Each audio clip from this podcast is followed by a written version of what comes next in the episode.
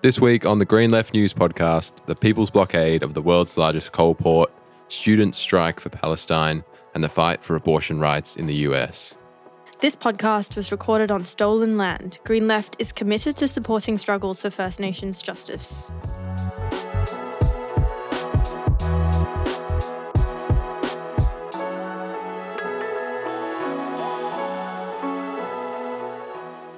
Welcome to the podcast. I'm Isaac Nellis, and today I'm joined by Green Left contributor Anisa Vamji. Welcome.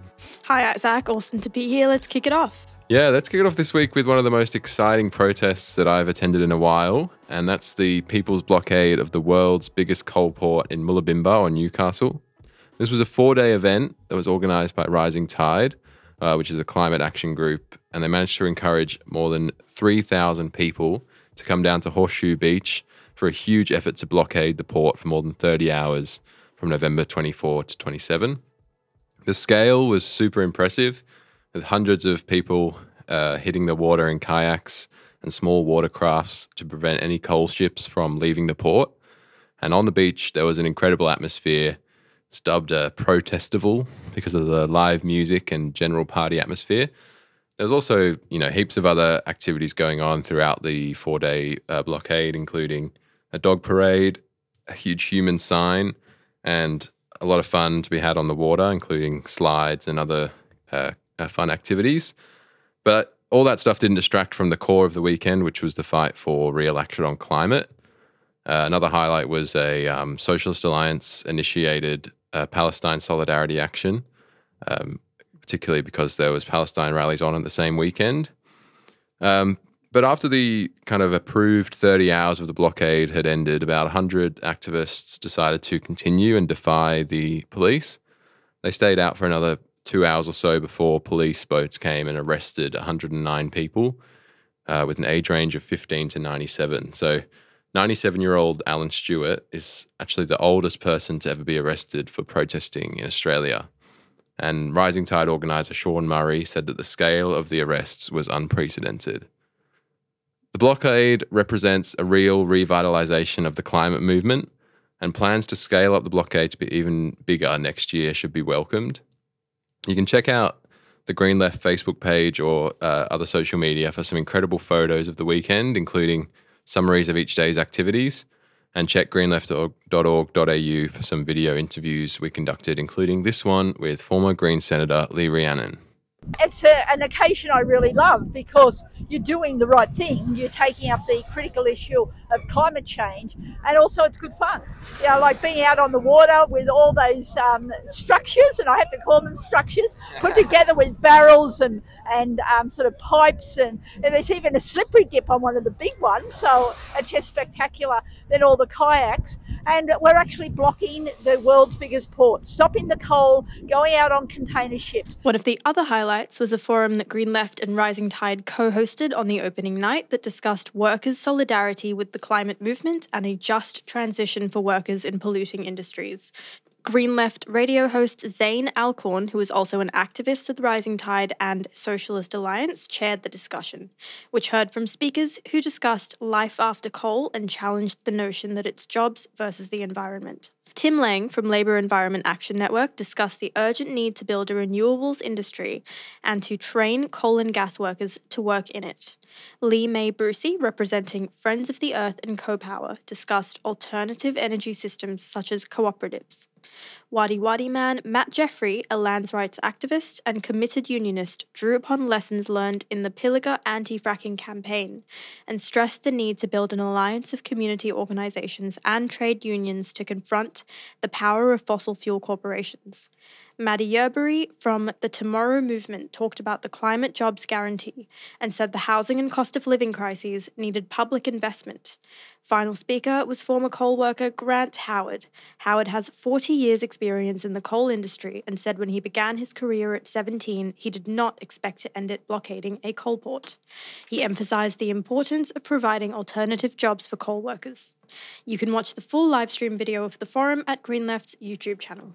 Yeah, that was a really interesting forum. And a few days before the blockade, Green Left co-hosted another forum with Socialist Alliance, which discussed how to protect our protest rights, which I actually had the pleasure of chairing. So that was a lot of fun. We had Sydney criminal lawyers journalist Paul Gregoire explaining how the former coalition government and the current Labor government are enforcing these extreme anti-protest laws with aggressive bail conditions that are designed to suppress the climate movement and other protest movements as well. And Emma Dorge from Blockade Australia, who's been the target herself of harsh anti-protest repression, said that we need to normalise protests that push the boundaries of state authority. She also explored the history of anti-protest laws in Australia. And Lydia Shelley, who's the president of the New South Wales Council for Civil Liberties, said governments are trying to conflate protests with criminal conduct and said the CCL would vigorously defend the right to protest. And Zane Alcorn, who you just mentioned, one of the co-hosts of Green Left Radio on 3CR, said it was critical to get the unions involved in the climate movement to build a mass movement that's strong enough to confront the power of the state. And in the discussion section, there was great contributions about tactics and strategy, including comparing the climate movement to the massive movement for Palestine that is happening at the moment. In other climate news, the following weekend after Rising Tide, there was a protest in Gadi, Sydney on December 2nd to coincide with the COP28 summit in Dubai. The COP summits are supposed to be about governments coming together to do something about the climate crisis, but have become a farce, with fossil fuel companies and governments greenwashing and refusing to make any meaningful changes. Protesters held a sit-in in the middle of the city and were flanked by hundreds of police officers. When I say climate, you say justice. Climate, justice! Climate, justice! When I say no more, you say no more coal. No more coal! No more coal! No more coal! No more coal! The protest called for 100% renewables by 2030, a just transition for fossil fuel workers and First Nations-led solutions and real carbon cuts, not offsets. And we'll talk a little bit more about the COP28 the actual conference in the international section. But meanwhile, climate activist Justin Tuddy has appeared before the Darwin local court on November 28. He was charged with trespass for locking onto Tamboran Resources' mega fracker in May. And the US company Tamboran acquired Origin Energy's stake in the Beetaloo Basin fracking last year. And they want to drill 12 pilot wells on a Mundi cattle station. At full production, the Northern Territory and federal governments envisage 200 to 300 wells a year over 20 to 40 years. But fortunately, these plans are being scrutinised by the NT Supreme Court in a case that was brought by the Central Australia Frack-Free Alliance against the NT Environment Minister. Tamboran workers went public in August about being told to spray contaminated drill rig water across the site. And Climate Analytics estimates that the annual emissions from fracking the Beetaloo Basin would be equivalent to 11% of Australia's total emissions. So we already know that to stop climate disaster, no new fossil fuel projects can be approved. And we need more actions like the Rising Tide blockade and the COP28 protests to stop governments and the fossil fuel industry from destroying our planet.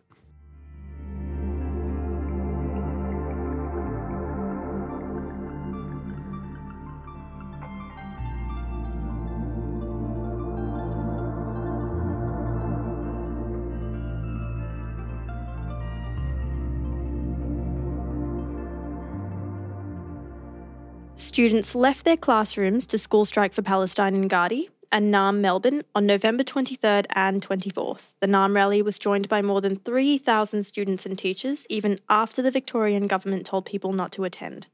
Students are clearly seeing the genocide in Gaza on social media and understand that what is happening is wrong and needs to be protested against. Green Left spoke to some students at the Gadi rally about why they attended the school strike. So why did you decide to skip school and come to the Palestine school strike today? I decided to skip school to show my support to Free Palestine, to encourage all young people, especially high schoolers, to come just for one day. It's okay to miss school. It's okay for you to come, show yourself, say that we need to show this support for especially high schoolers. We're here to stop the genocide and support our people in Palestine.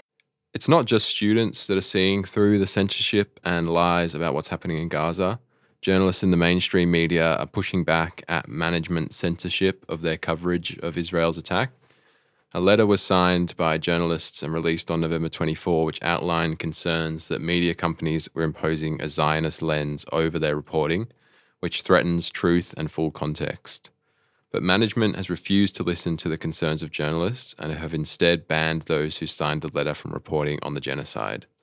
It's no coincidence that many editors have been on Israeli government-sponsored trips to Israel, but this attempt to silence journalists reporting on the situation in Gaza will not succeed, because the war is being virtually live-streamed onto social media feeds. Horrifying images of death and destruction in Gaza make the Zionist lies clear to see, and combined with the huge weekly protests in major cities across the country, it means that the media bosses are not going to be able to get away with the same kind of propaganda they used 20 years ago to support the Western war on Afghanistan and Iraq after the 9/11 attacks. Local councils are another arena where solidarity with Palestinian people and condemning the genocide in Gaza have become key topics. So far, 3 Victorian councils have supported motions condemning Israel's war crimes and calling for a permanent ceasefire.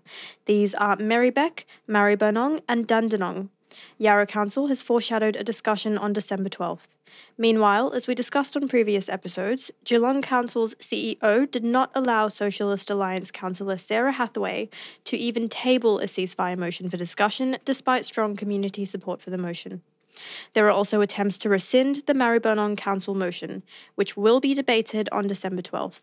Other councils that have passed motions include Canterbury, Bankstown and Bayside councils in New South Wales and Hobart Council in Tasmania.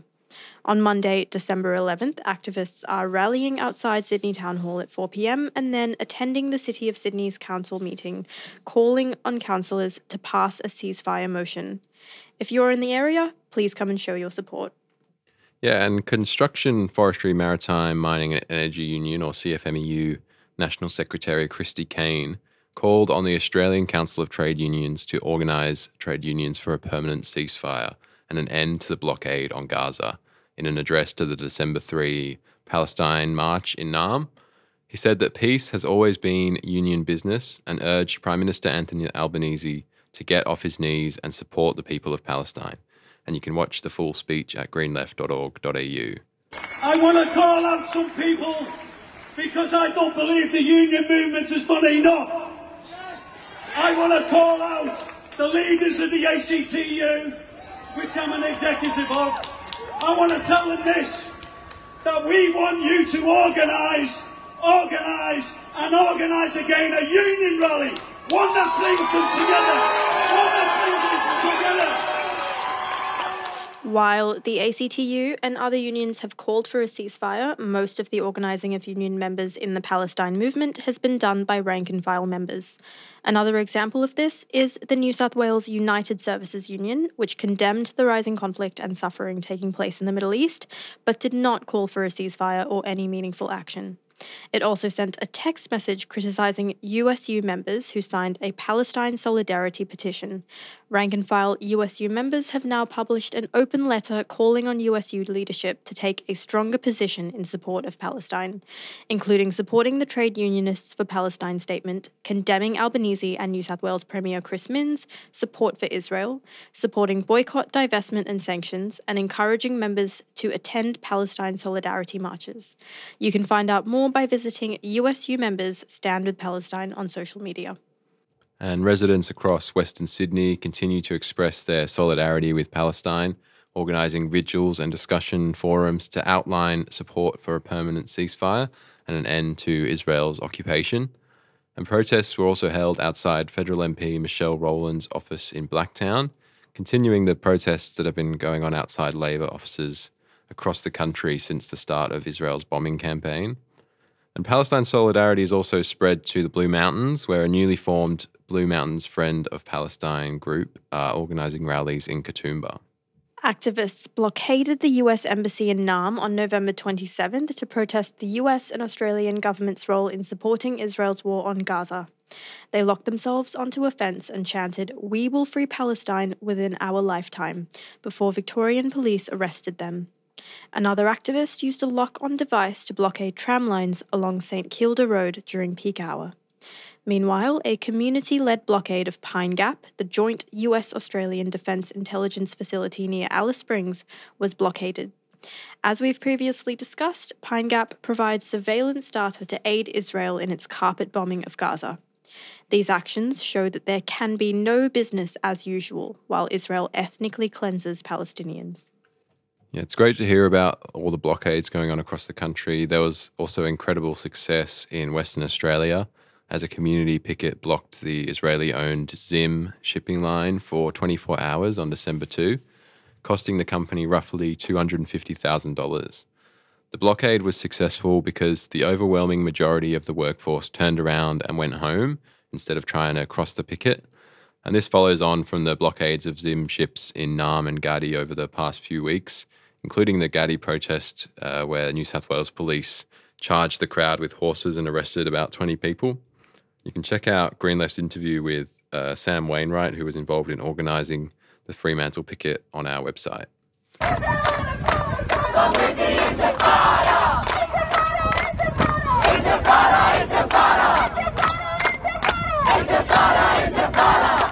So our calculation was essentially that if we could prevent or convince the workers not to go to work, then no work could happen for the subsequent 8 hours. So essentially there were community pickets for those critical windows around 2:30 to 3:30 in the afternoon and 10:30 to around 11:30 in the evening.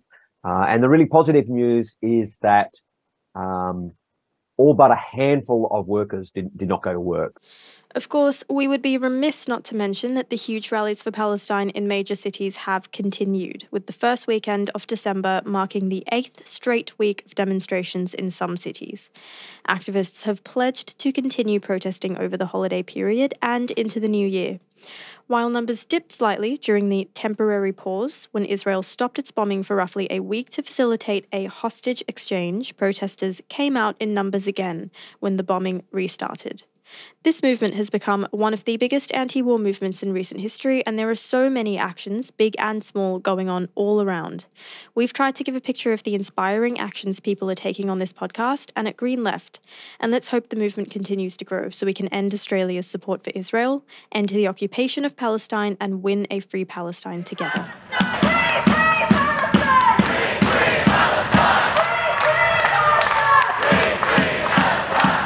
West Papuans and supporters raised the Morning Star flag, which is the flag of West Papua, at Leichhardt Town Hall in Gadi on December 1, marking the 62nd anniversary of the first time the flag was raised. West Papua is still under brutal occupation by Indonesia, and we spoke to some attendees of the flag raising about what this day means for them. As we know that Indonesia is one of the biggest military power country. And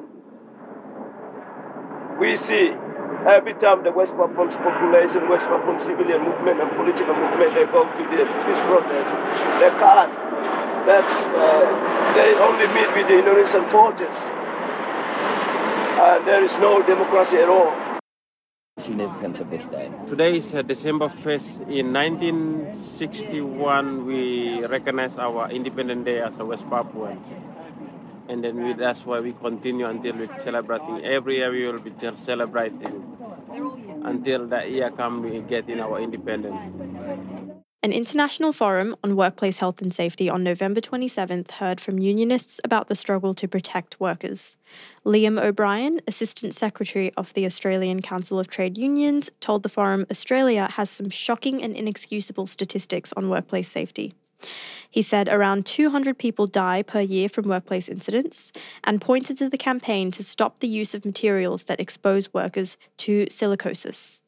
Around 600,000 workers are exposed to the condition and 100,000 will be diagnosed with silicosis at some stage. Unionists from Zimbabwe, United Kingdom, and representatives from the Asia-based Centre for Public Health and Environmental Development, the International Labour Organization, and the International Trade Union Confederation spoke about the urgent need to make workplaces safer and for international collaboration on this issue.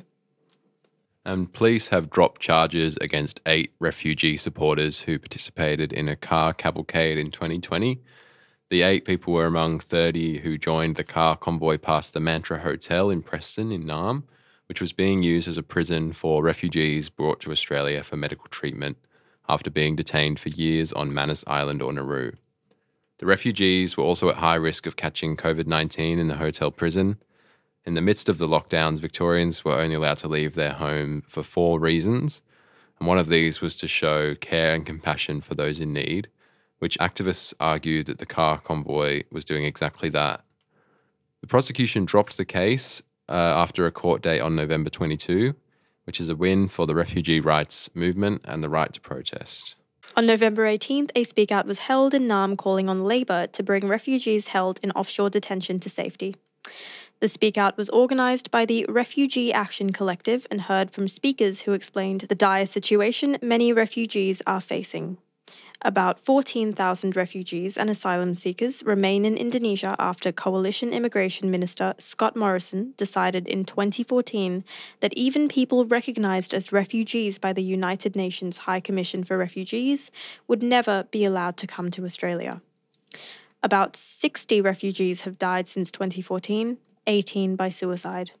Yeah, and Australia's horrific treatment of refugees comes from the same ideology that led to a group of about 35 masked men wearing black and marching through the centre of Ballarat on December 3, which is the anniversary of the Eureka blockade.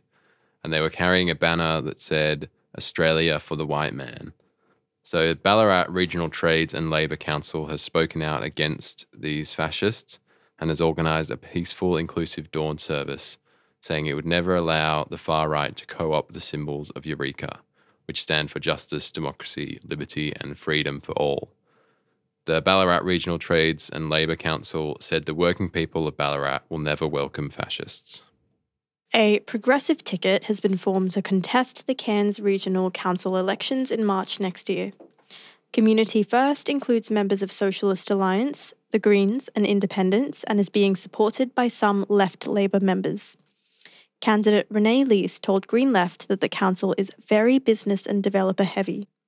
She said they have increasingly taken council down an anti-democratic path, including by limiting councillors' ability to put motions. They have also been accused of repeated conflicts of interest. Community First has a list of key policies including affordable housing, better public transport and climate action. It is supporting restorative justice solutions to youth crime as opposed to a controversial new youth detention centre. If you are in the Cairns area, get involved in the campaign by attending the December 12th forum on how the council can tackle the housing crisis, and find out more at the link in the description. And New South Wales Greens MLC Amanda Cohn presented a bill on November 22, which would provide a pathway for councils to undo the forced amalgamations of 2016. It seeks to give voice to communities across New South Wales who say the forced amalgamations have not worked. The Local Government Amendment De-Amalgamation Plebiscites Bill aims to remove roadblocks on councils. Specifically, it would enable the de-amalgamation of Cootamundra-Gundagai Shire Council, as recommended by the New South Wales Boundary Commission and approved by the previous Minister for Local Government. And the bill sets out a plebiscite process for communities to have a direct say in whether to de-amalgamate. If 10% of the community want to vote, a plebiscite will be held. And then if a majority vote yes to amalgamate, the minister must follow through. Residents of the 44 high-rise public housing flats set to be demolished by the Victorian government crammed into a room at the Flemington estate on November 25th to discuss how to fight the plan. Many reported on the pressure being exerted onto them by Homes Victoria officials to shift to community housing, where tenants pay higher rent and have less rights. There was a unanimous agreement to call on the government to immediately stop the destruction and privatisation of public housing, maintain existing public housing, and build new public housing on public land. Yeah, Marybeck councillors are also joining the campaign to stop the demolitions, with Socialist Alliance Marybeck councillor Sue Bolton telling Green Left that local councils should back the campaign and oppose the demolition of the estates and oppose the forced relocation of tenants. She told Green Left that the government claims the flats are past their use-by date, but has refused to provide any evidence. It's presenting its plan as a done deal, and she said demolition will exacerbate the housing crisis because those tenants will need new places and the public housing waiting list will grow even longer. Independent councillors at Marybeck, James Conlon and Monica Hart, are also pushing the council to oppose the demolitions, passing a motion at the November 8 council meeting. And another motion opposed the privatisation of public land through the ground lease model, where the government leases the land to a private developer for 30 years. Conlon described this as privatisation by stealth. Housing activists across the country are taking part in a national day of action for housing as a human right on December 9th. Public housing tenants, renters, homeless people, unionists and community organisers are taking action across the country to demand real action for housing justice. The housing crisis is the worst in living memory, organisers said. It is a humanitarian disaster. At least 750,000 people live in housing stress and are in desperate need of secure housing. And we'll talk more about those important actions for housing justice on next week's episode. So now let's hear what's happening around the world.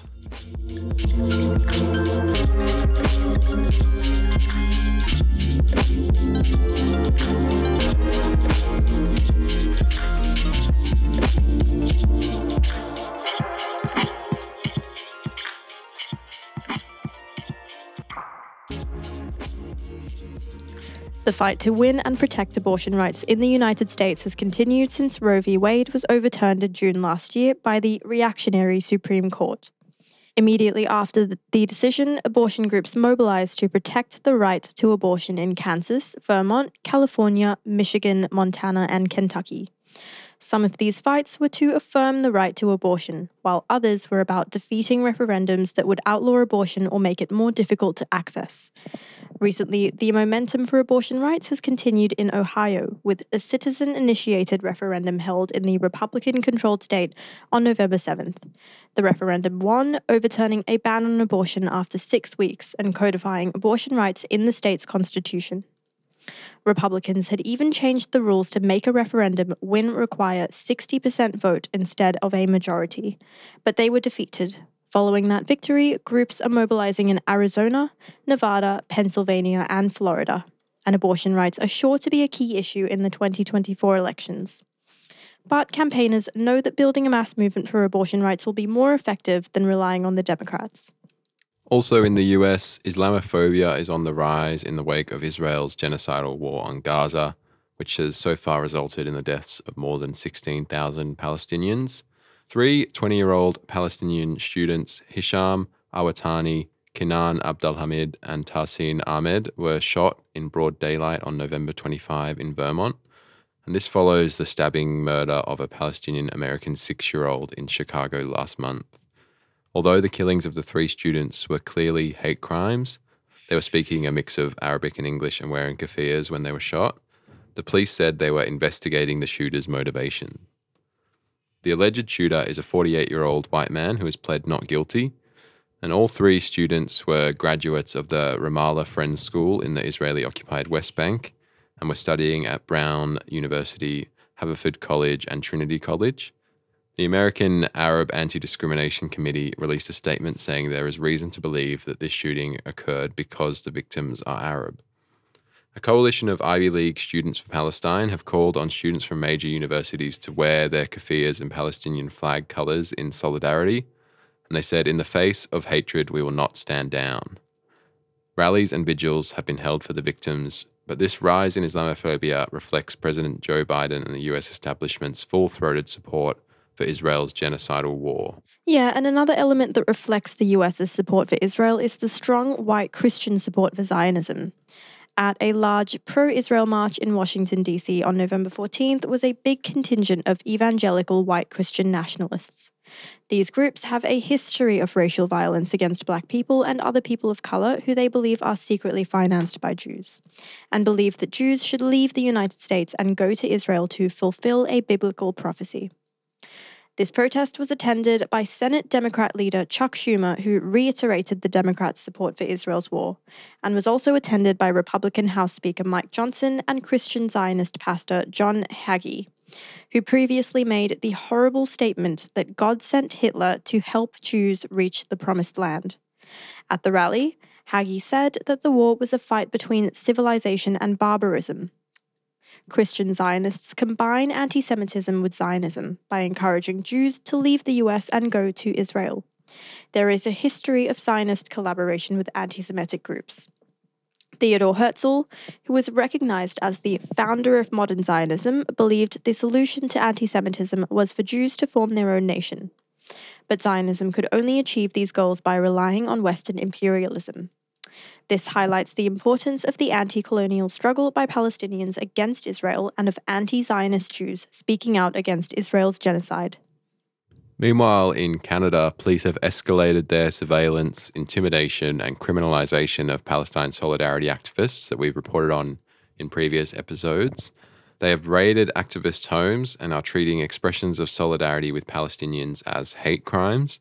On November 22, they raided the homes of activists and made 10 arrests in relation to a Palestine Solidarity action at a bookstore. And police broke down doors and seized mobile phones and laptops. They handcuffed and traumatised children and elderly family members. The bookstore was an Indigo Books chain, which is Canada's largest bookstore chain, with activists pouring red paint symbolising blood on the windows and sidewalk and pasting up posters of the company's CEO alongside the words, "Funding Genocide." Indigo Books has long been the target of boycotts, with CEO Heather Reisman and her husband Jerry Schwartz running the Heseg Foundation, or HESEG, which provides support to Israeli Defense Force soldiers. And police have amplified and taken advantage of hate crime accusations to expand their resources and target activists. And these raids represent a disturbing increase of police state repression of dissent. COP28, the major global gathering of governments to reach agreement on tackling the climate crisis, was hosted by a petroleum state that is silencing voices of dissent. On November 21st, only 9 days before the start of COP28 in Dubai, United Arab Emirates, 350.org's Bill McKibben shared an alarming graph showing that, for the first time, global surface temperatures temporarily rose by 2 degrees Celsius compared to pre-industrial levels. Despite these harrowing revelations, climate journalists have since revealed that the UAE planned to use COP28 to sign oil deals, a cynical act that exposes the flagrant hypocrisy of the capitalist class's attitude to global warming. Capitalist governments are far from the drastic reductions in greenhouse gas emissions and carbon drawdown necessary to prevent this temporary temperature rise from becoming the norm, setting us well on the path to an unlivable planet for the majority of the world's human and non-human population.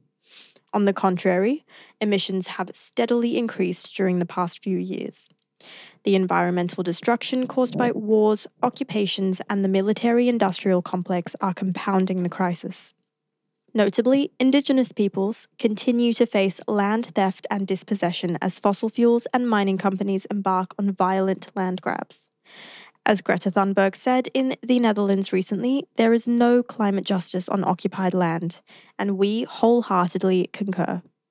And there's some bad news has come out from the Netherlands as the far right make major gains in the recent Dutch elections, winning 37 out of 150 parliamentary seats. Geert Wilder's Freedom Party, or PVV, is now well ahead of the joint Social Democratic and Greens ticket that won 25 seats. And while the number of seats for left-wing parties remained constant, parties that were part of the centre-right government all lost seats. So the right has been recomposed and radicalised while the left was unable to advance from its previous weak position. Back in July, the People's Party for Freedom and Democracy, or VVD, Prime Minister Mark Rutte, triggered a collapse of government and early elections by insisting on new restrictions on refugee rights, which crossed a line with one of the VVD's coalition parties. The government had hoped that by moving further to the right on this issue, it could regain some of the support it was losing to the far right, but this gamble proved to be a failure and actually boosted the PVV. Wilder's party wants to completely close the borders for refugees, wants to ban Islamic schools and the Quran and mosques, and also wants to deploy the army to deport criminals who have a dual nationality. So in the coming period, the Dutch left will be on the defensive. Countering these anti-migrant policies and fighting racism will be the priority campaigns. But there is still some hope in the large demonstrations for climate action and for Palestine solidarity that have occurred in the recent weeks. Panama's Supreme Court has ruled that the contract signed between the state and Minera Panama to operate the Cobre Panama mine is unconstitutional, following weeks of mass-sustained protests demanding its closure. This decision follows mass environmental uprising in Panama after mining company Minera Panama received a new contract to continue operations at its huge open-pit copper and gold mine in the ecologically sensitive Mesoamerican Biological Corridor for another 20 years. Minera Panama, a subsidiary of transnational First Quantum Minerals, or FQM, had been exploiting the mine for the past 20 years with little regard to the corridor's ecological welfare, and did so without paying taxes between 2017 and 2023. According to FQM's financial reports, the Cobre Panama mine accounted for 48% of FQM's global profits. The issue came to a head in August when governments presented the new contract to the Assembly of Deputies. Trade unions, lawyers, and environmentalists responded by saying that the contract was unconstitutional and that the Supreme Court should declare the government in contempt. Instead, Congress approved the contract on October 21st after only 3 days of discussion. This provoked social uproar in a country already fed up with the lack of social security, corruption, and an extremely high cost of living. The movement, led mainly by the Teachers' Union, or ASO-PROF, and the Construction Workers Union, SUNTRACS, involved large marches, road blockades, and social media mobilisation. It is important to note that First Nations people played an integral role in these protests, particularly the Ngabe, who throughout blockaded the Inter-American Highway heading towards Costa Rica, successfully shutting down one of Panama's most important highways. And you can read more about all of these stories that we've talked about today, as well as watching videos, detailed analysis, and book and music reviews at greenleft.org.au. As always, you can head to our activist calendar at greenleft.org.au/events to find out about upcoming protests, rallies, forums, and cultural events that are happening in your town and city. And if you're organising an event, you can easily add it to the calendar by clicking on the Add Event feature.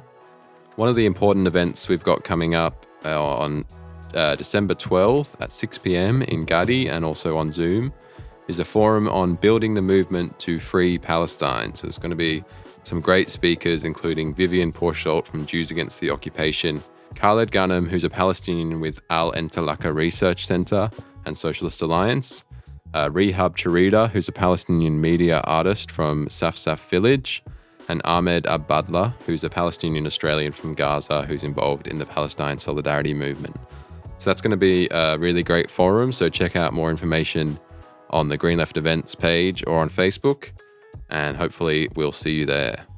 If you've enjoyed this podcast, you can become a Green Left supporter today from $5 a month and donate to our 2023 Fighting Fund to help us continue reporting on workers, climate and social justice movements. Go to greenleft.org.au/support to help us out. As always, your support is greatly appreciated. And thanks to Sean Valenzuela for the music and editing of this podcast. You can find his work by going to @LittleArcherBeats on social media or clicking the link in the description. And remember to follow @GreenLeftOnline on Facebook, Twitter, Instagram, Threads, and TikTok for the latest news and analysis. Thanks for listening.